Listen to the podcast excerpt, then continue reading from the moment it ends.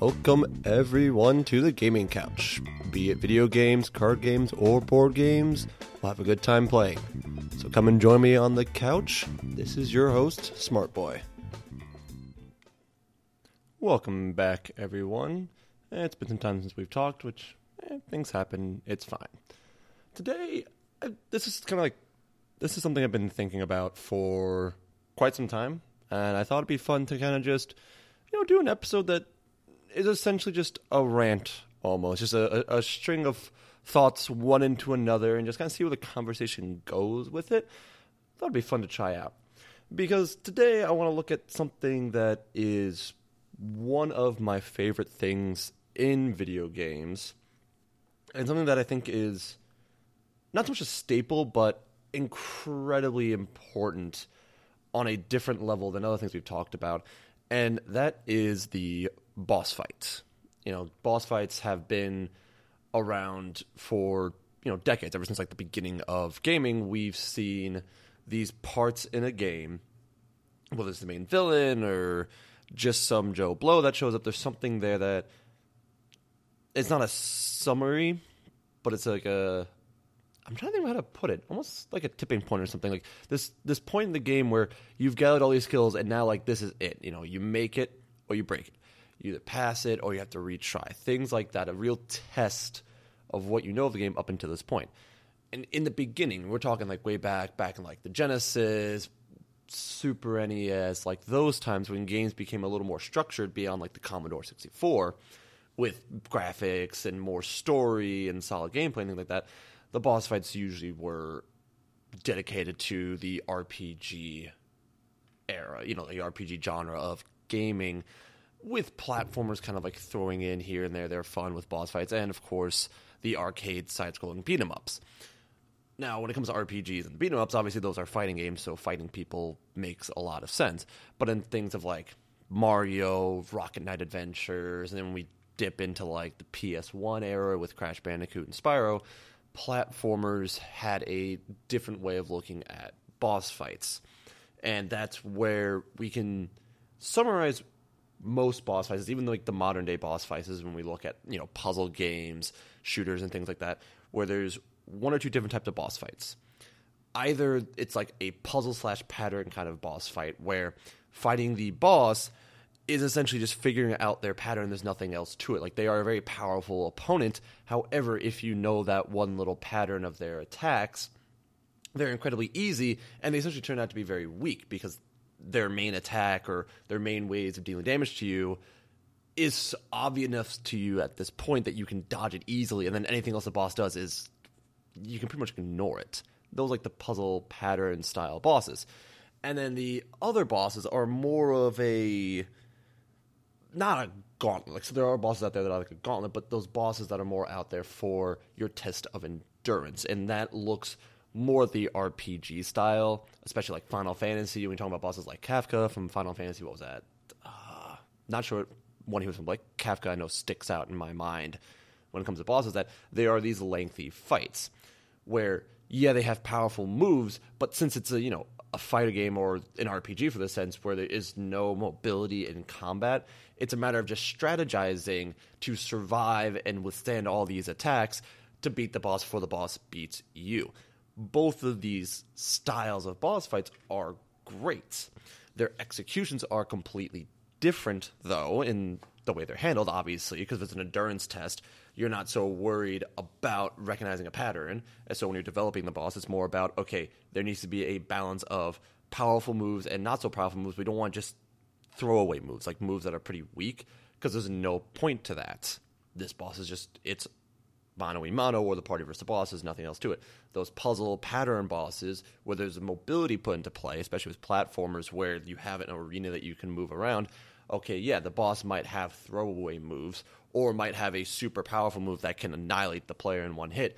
However, how is it structured? How does that attack look? If it's a weak move that might be kind of a throwaway move that is a little bit of damage, maybe it's, releasing gas into the area. It's a huge AoE that does a little bit of damage that, the face value, it doesn't do much.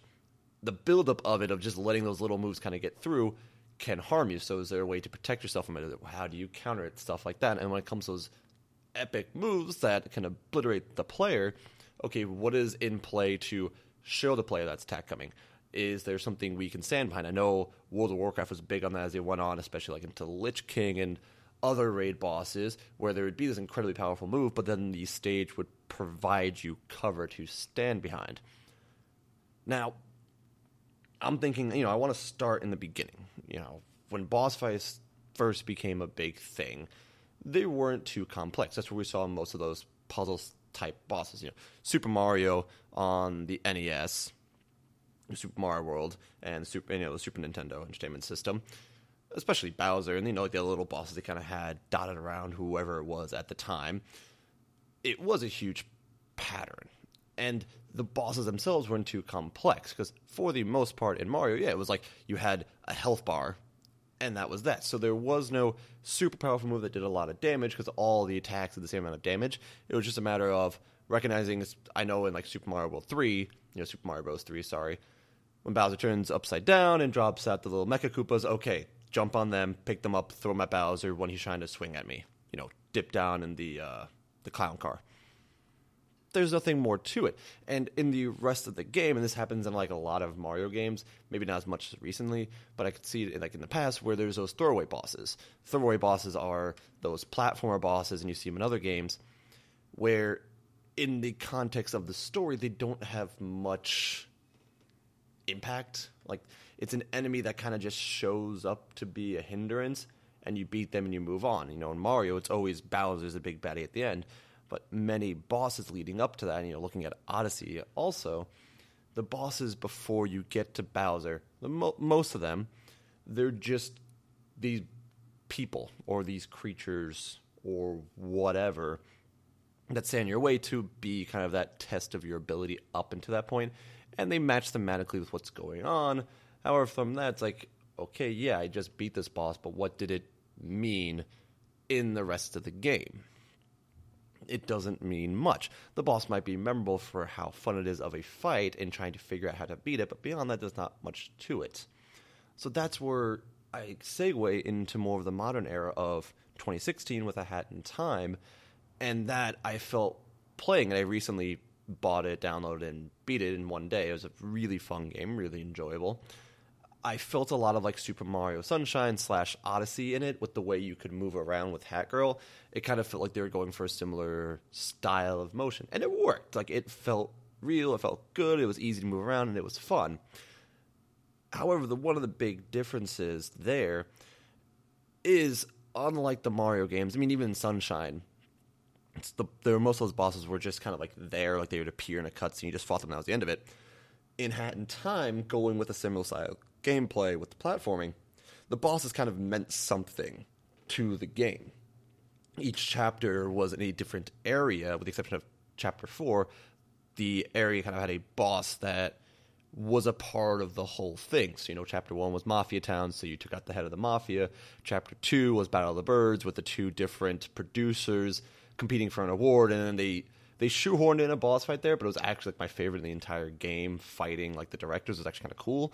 And then the third area, I honestly can't remember his name because it's not really ever said, but in Subcon Forest, kind of the ghosty, powerful guy, Shadow being that kind of overlooks the whole forest, is in the boss fight there. And with all three of those, and then even the final boss with Mustache Girl, they are characters that are implemented. Mustache Girl, not so much. She shows up, 2 or 3 times in the beginning, and then it's kind of like taking a backseat. She does her own things to plot her whole, like, control of the world and remove all the bad guys. The other bosses are constant. Like, them. You see them interact. Like, there's some agency they have in the game that you have with them. Like, yes, I'm interacting with this person, which then makes the boss fight all the more interesting and all the more memorable, because beyond just knowing how to fight the person, learning their pattern on the spot, there's a reason for them being there, and it's fun, because it's like, hey, I know this person, I've interacted with this person, and now to see them actually go toe-to-toe with me is interesting. Especially Chapter 2, when you did Battle of the Birds, the fact that you're fighting a movie director is weird. Like, it doesn't seem like it'd be a thing, but then again, Hat in Time is just always kind of like quirky, weird, and cute, so it doesn't matter as much, but it's a really fun fight, because it starts to blend in with the endurance style of boss fights. So in Chapter 2, it doesn't matter whether you fight DJ Grooves or the Conductor. There's boss fights the same exact setup. It's just like the way it looks is a little bit different. You know, like the floor is a different style and all the poses are a little bit different based on the director. But they're all the same. You know, it's the same moveset and everything. With those fights, it's like your traditional platform in the sense that you're recognizing patterns. However, those bosses, those pattern recognition bosses, started to dip into the endurance style over the years, because those patterns would get harder and harder and harder, and the boss fights would get longer and longer and longer. It then came down to a test of your skill of how long can you go toe-to-toe with them, noticing their patterns. So I remember fighting it for the first time, and I went up against the Conductor. He starts with some very basic moves. You know, he drops a big, sparkly, kind of like disco ball from the ceiling, which sends out a shockwave. He'll just lunge at you and tackle the floor. You know, that's really it. They're just one-shot moves, and after he does it, you counter it, and it's not that hard to dodge. However, as the fight goes on, he introduces a few more attacks, and they get longer. So instead of just dropping a single ball from the ceiling, they'll then turn out to be 5, and each one sends out their own shockwave, and they drop in order. So now you're trying to dodge those shockwaves. And this is the thing, is it happens later in the boss fight. So either you're already low on health, or in a more physical, like, player position as the player yourself, you are now getting tired. You've been at this. I mean, I remember going at that fight. It was like 8-9 minutes, something like that. It was a lengthy fight the first time I went at it, trying to figure everything out. So I was physically getting tired, because I'm like, okay, I know the move that's coming, but it's like, goddamn, like it keeps coming. Like I keep hitting him, but he is a computer. He is just a program. Programs are not going to get tired. I'm going to get tired. So he's going to keep throwing these attacks at me, and I have to just continue to be quick and be on my toes, even if it gets to me. And I get tired, and I get winded.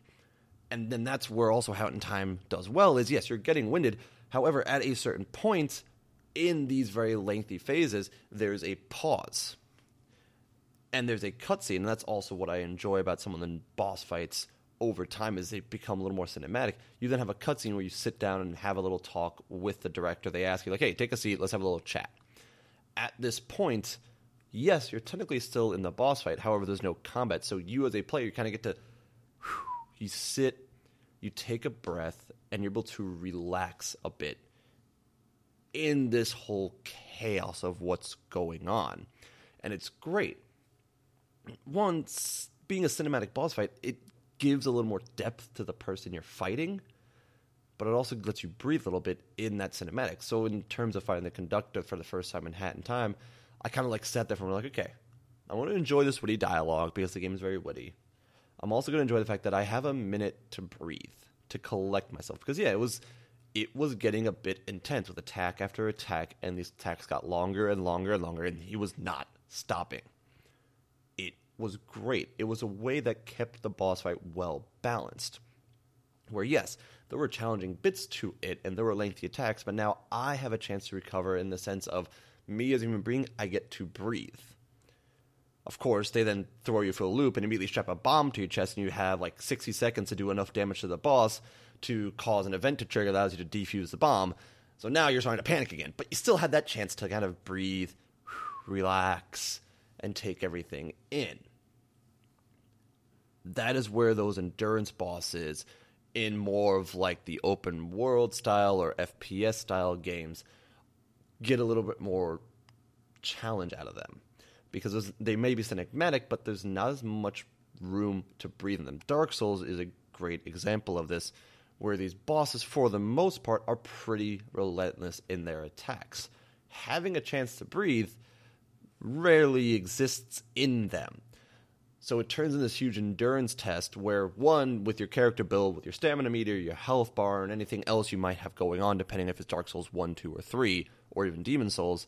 But then as a player yourself, it's like, okay, I'm getting a little tired, but I gotta keep going. I gotta keep going. Four Kings is the bane of my fucking existence in Dark Souls 1, because compared to other bosses, which I'll talk about in a minute, Four Kings still has that relentless onslaught of attacks that you see in these endurance-style games, but there's multiple people going on, and that's something that started to kind of get toyed around with a lot as games went on, is how can we do multiple people in a boss fight, whether it's that puzzle pattern-style fighting or the endurance style fighting is how do we handle multiple opponents?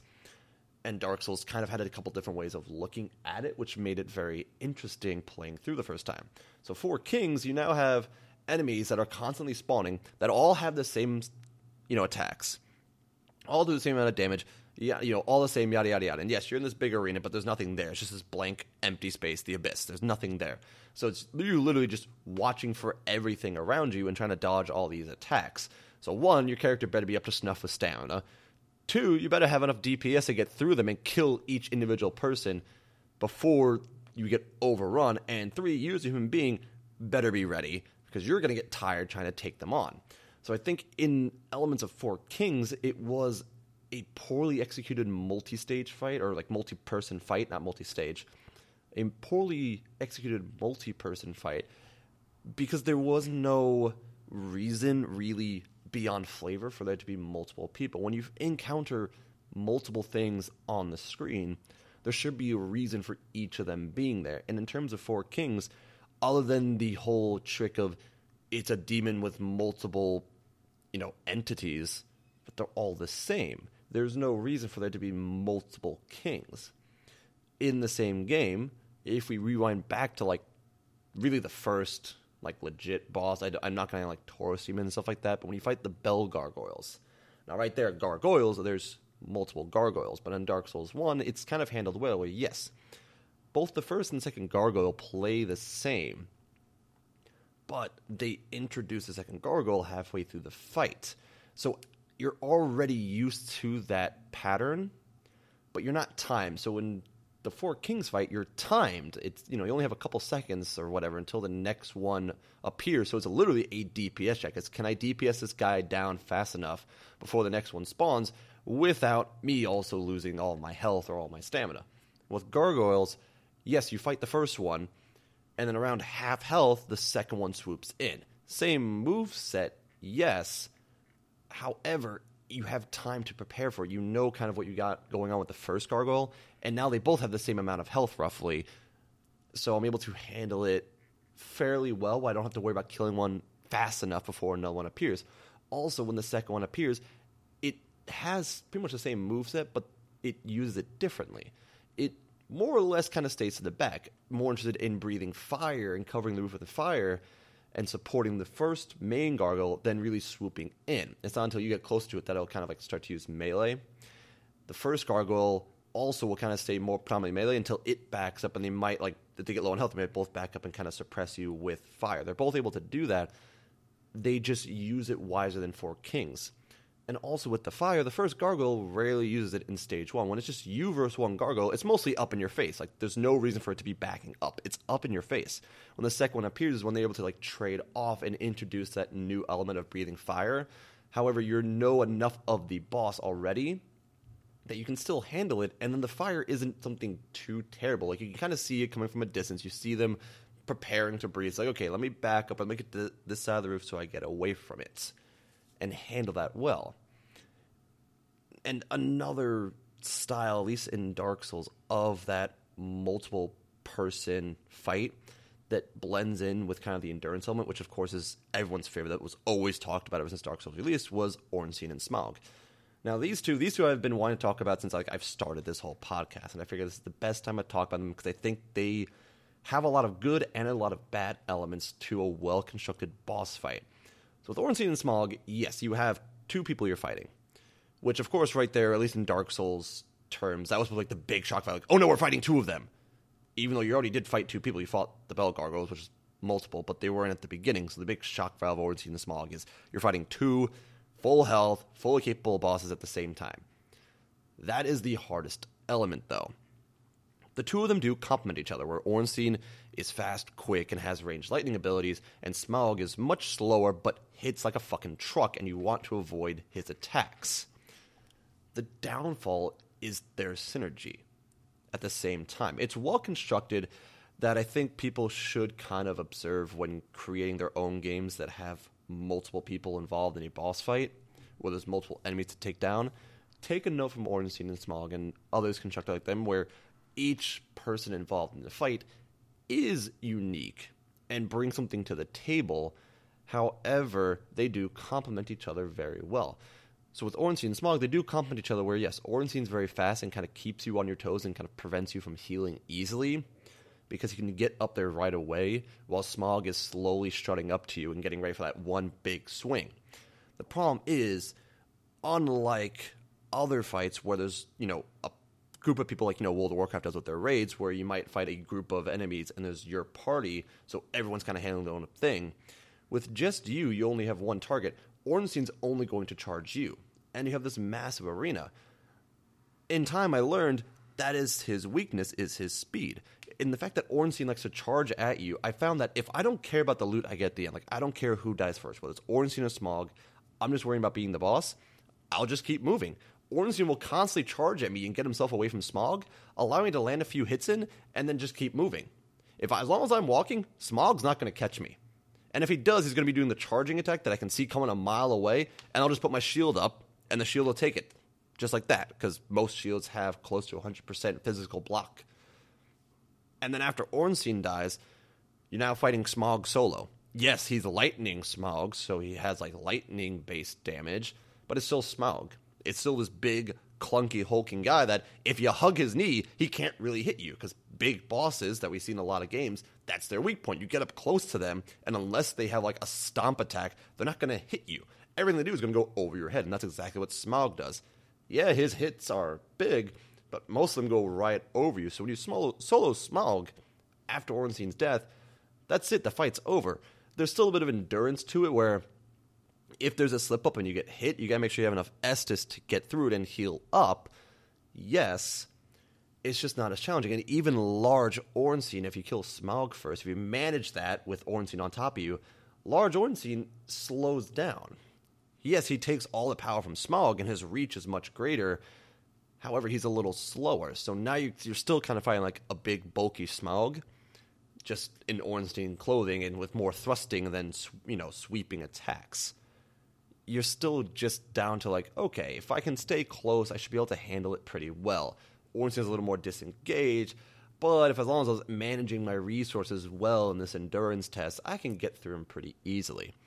And that's why, as much as I do enjoy Ornstein and Smough, I'll never take them as like the pinnacle of hard bosses and like the greatest boss in Dark Souls. They're great, but I think there's plenty of other harder bosses, at least for me, in that game, especially Four Kings. Fuck Four Kings. They're much harder than Ornstein and Smough. And even Seath can give me a trouble every now and then. With Ornstein and Smough, I found out that pattern of back it up, keep moving, Ornstein will charge me, I can take him down fairly quickly until before Smough gets to me. And then Smough, I just hug him. I can just hug Smough. It doesn't matter what my build is, especially if you go a mage build. That is even much easier. You can pepper Smough from a distance before he gets to you, and he'll drop, and you have no problems right there. So Ornstein and Smough get a lot involved in their boss fight. There's multiple people going on, which was something that was kind of new to the boss scene that you didn't see until like later generations of games. You still have that endurance test of it being kind of like that RPG style of your resources have to be managed because the boss just doesn't care. The boss's only resource is health. Beyond that, they can just do whatever. But there was still kind of that element of puzzling and pattern that Dark Souls was big about, was understanding their move sets. And at least in that sense, it's understanding how you can use Ornstein's power as a weakness to Smough and pulling him away and then using those pillars to separate the two of them, using the arena in your favor. It works. And it's not as challenging. There are other bosses that do work with the environment in a way to make it a little bit more of a challenge, yes, but it's a real big thing to worry about. And I feel, for the most part, games that are able to implement environment plus who you're fighting is more like the tabletop RPGs. Like when you play D&D, because you can just do pretty much anything with D&D, it can be very creative. That's where we see a mix of either endurance or puzzles when it comes to, you know, fighting the big bad. I can't think of any great examples off the top of my head right now because of how endless it can be, which, I mean, it's great, but it's hard then to talk about at the same time. So instead, I kind of want to look at something that, again, does well, but has a little bit of weakness to it, because one of the other things of boss fights, it's you against the boss, and that's it. a lot of times with other things going on when you're fighting enemies, you have a chance to run away, restore yourself, or there's resources lying around for you to use to your advantage. But most of the time, the boss is just the boss. So we look at Doom. Doom's recreation of, I think it was 2016 when they did it. I started playing through it recently. You know, I finally have a piece that can handle it, so I'm like, let me just do this. And I got up to the Cyberdemon. And I found the Cyberdemon to be not that difficult. And this is why. The rest of Doom is, yes, that gauntlet of, like, here's just enemies. You're fighting enemies. You're fighting enemies. You're fighting enemies. However, there's resources lying around. Pretty much any time you find, like, a corner full of armor and health and then ammo scattering, you know shit's about to go down. You know there's about to be waves of demons because they're giving you the resources to survive that wave. Those waves after waves after waves. With the Cyberdemon, it's just the Cyberdemon. And in the arena, there is no items. There's no restoration items. There's no ammo. None of that. You only get health and ammo after you do a certain amount of damage to the Cyberdemon, where it kind of like takes a knee, it's weakened for a little bit. You can run up and resupply. So in that sense, that's more of a boss that falls under kind of like the pattern style boss, because his attacks hit hard.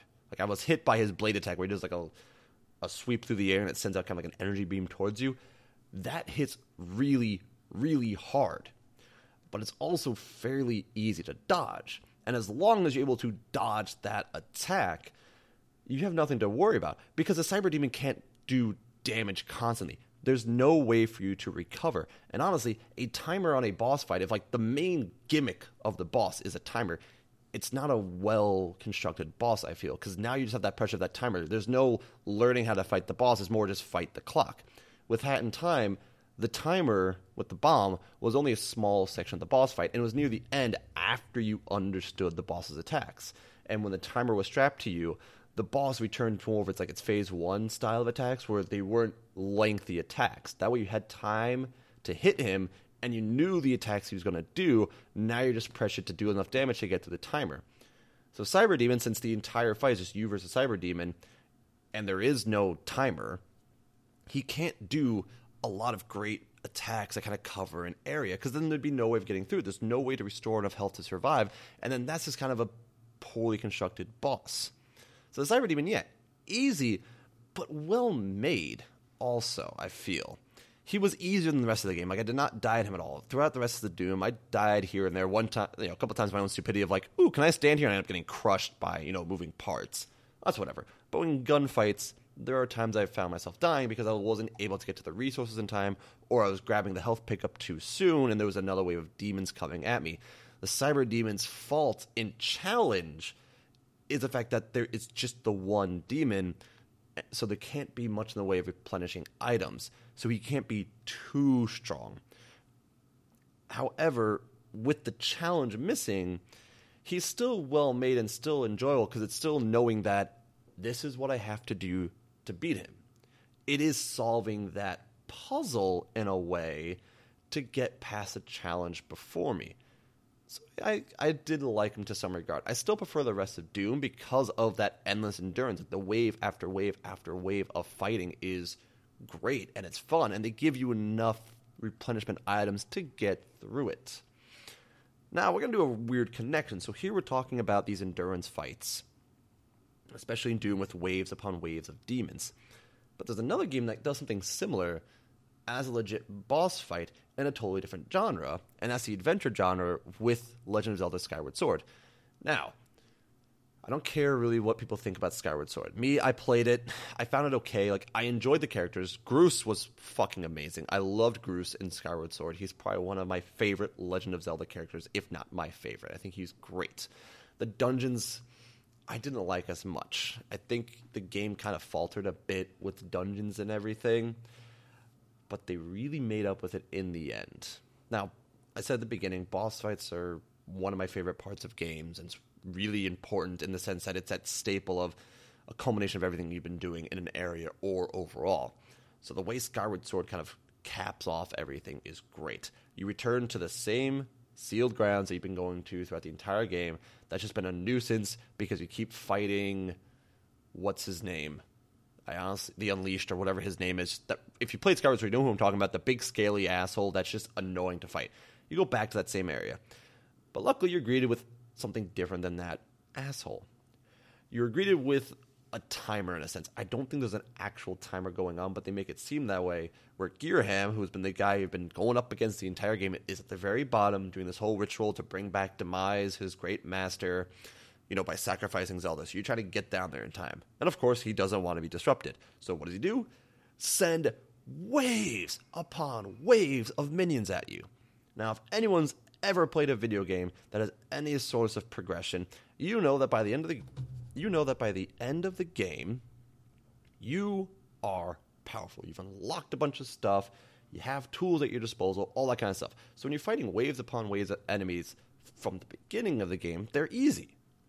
It's fun, though, and it's thrilling as you barge through these rather easy enemies to kill to get down to the bottom.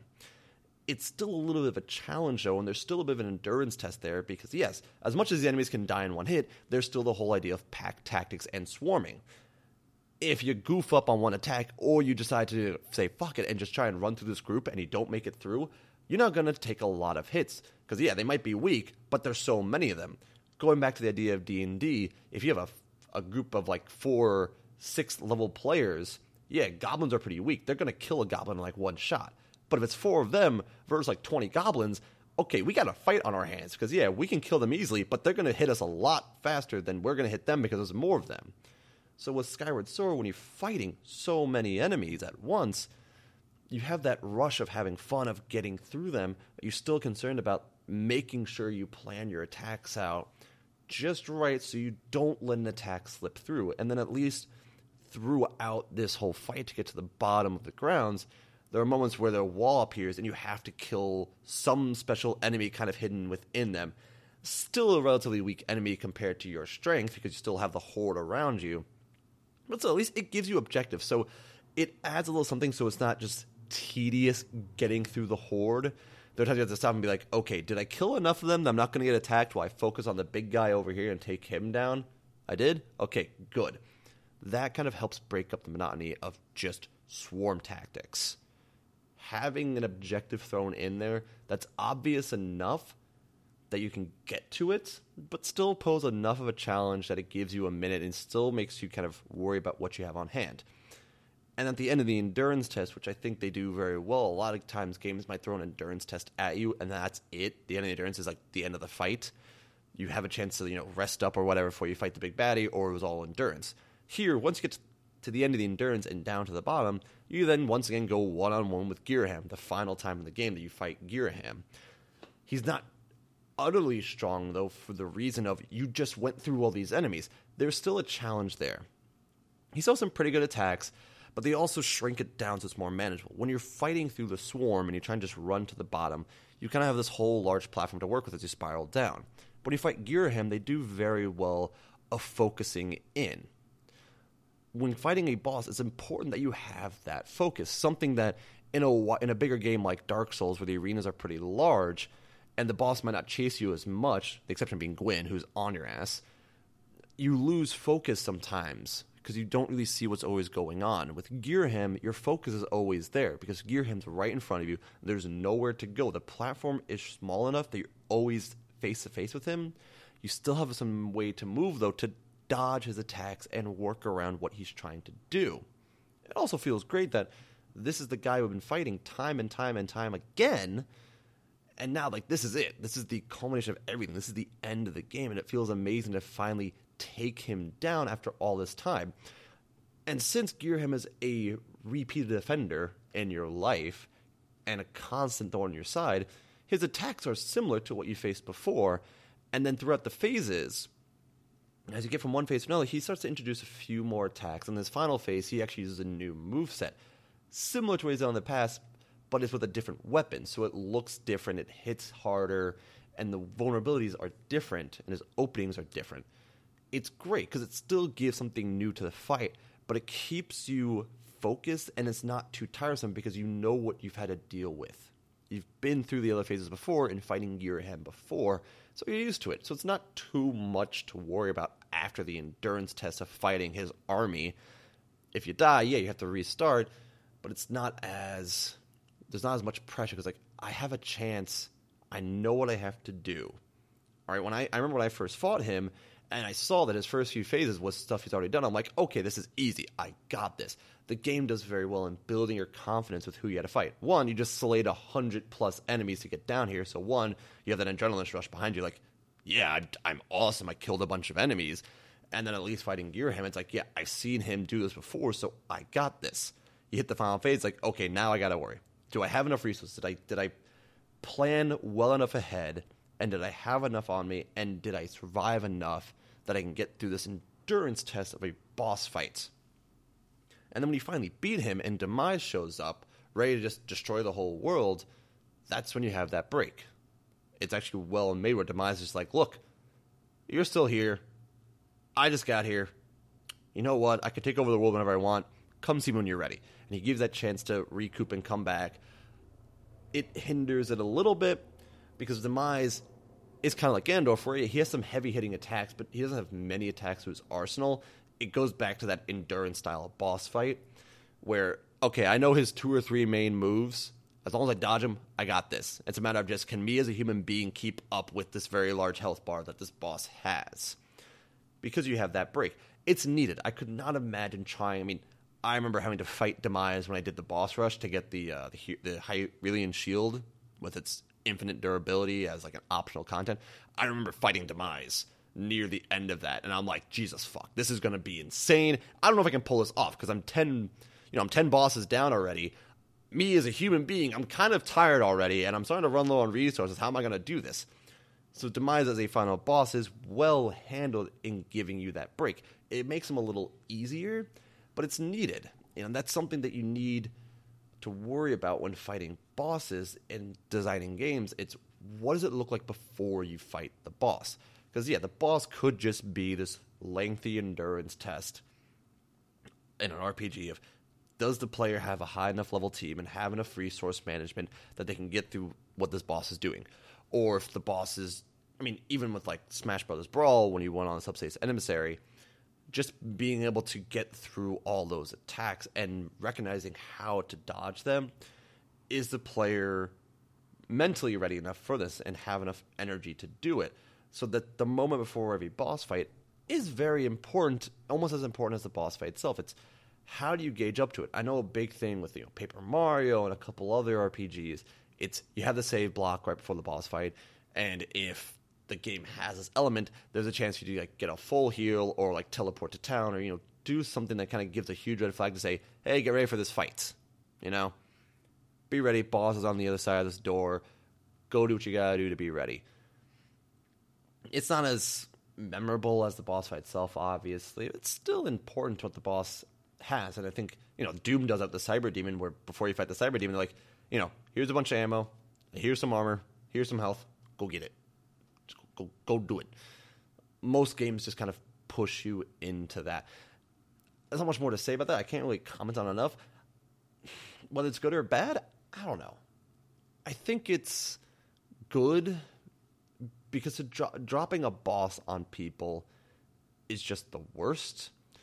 And I know Thousand Year Door kind of does that. After you beat Grotus at the end of the Shadow Keep, you take him out, and he's a tricky pickle on his own. He's kind of a pain in the ass to take down on his own. Suddenly Bowser shows up and is like, well, shit, if it's your first time playing, you don't expect that to happen, and now you're fighting another rather hard boss. That goes back to the whole Ornstein and Smough thing of there's two of them, and they're both really important to this boss fight, and they're both equally powerful.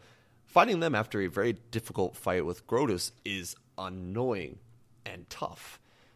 Even though I know what's coming now, whenever I play the game, I still kind of tremble a little bit, like, okay, I can't go too crazy against Grotus because I still need to have enough to take on Bowser after that, because I won't have a chance to save and fully heal until after Bowser's fight and I go down into the crypt where the Shadow Queen is.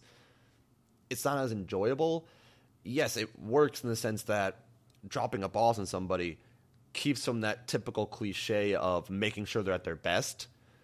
However, that's what the boss is. At the end of the day, the boss is that. It's you were at your peak. Either you paused the game, you went outside, or you came back the next day to take on the boss. But you were at your peak. Full health, full armor, full items, whatever it is the game has for you to utilize in this boss fight, you have a moment to collect yourself and get ready. Because the boss is challenging you as a player at your peak in that section of the game, whatever it is, whether it's the beginning, the middle, or even the end. And I love it for that. I love that chance to recover. It always seemed silly to me, flavor-wise, you know, in the sense of building lore and immersion in a world, it always seems silly. But hey, it works. You know, games like Fury that it's all about the boss fights, it doesn't matter. Because you start each boss at full health, because those games are all about just fighting the bosses, you're always at your peak. When you walk into the next fight, you're at your peak. You have full health, full stamina, full whatever, because the game only cares about you fighting these bosses. So they don't need the recovery stage, and it's just fine, because it's built into the game before you fight the next boss.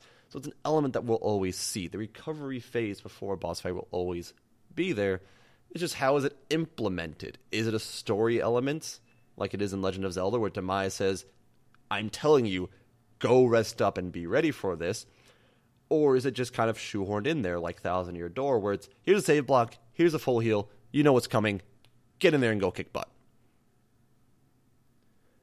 That's really the end of my little rant today. Again, I kind of wanted to see how it would go, you know, where my mind would wander in all this discussion, and see if I can make any sense, I guess, in what I'm going on about. Mainly, I wanted to try this also with, you know, I'm a school teacher, and the school year just started up, and I'm teaching some new content that I never taught before, so I'm trying to figure all that out. So mostly this was just a moment for me to kind of let myself go, not worry about planning, and just talk for a bit as I figure out work stuff. Because once work's figured out, I know exactly what I'm doing. It'll be a lot easier to have more structured episodes once again, like I had in the past during the summer. So if you liked it, let me know. If you didn't like it, let me know. Just give me information to work with, all right? I can modify whatever I'm doing based on what people tell me. So feel free to rip me a new one if you need me to. Also, as always, let me know what you think just in general of the whole boss fight thing.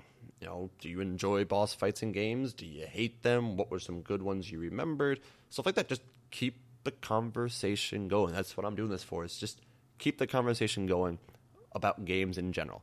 Not about E3 or Nintendo Direct or any of the new big stuff. Just general discussion. Just let's keep it going. Let's keep talking about it.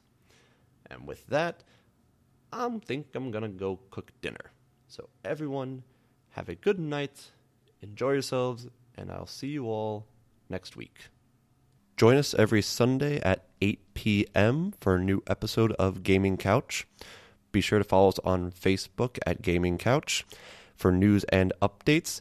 And if you have any questions, comments, or ideas for future episodes, shoot us an email at gamingcouchpodcast@gmail.com.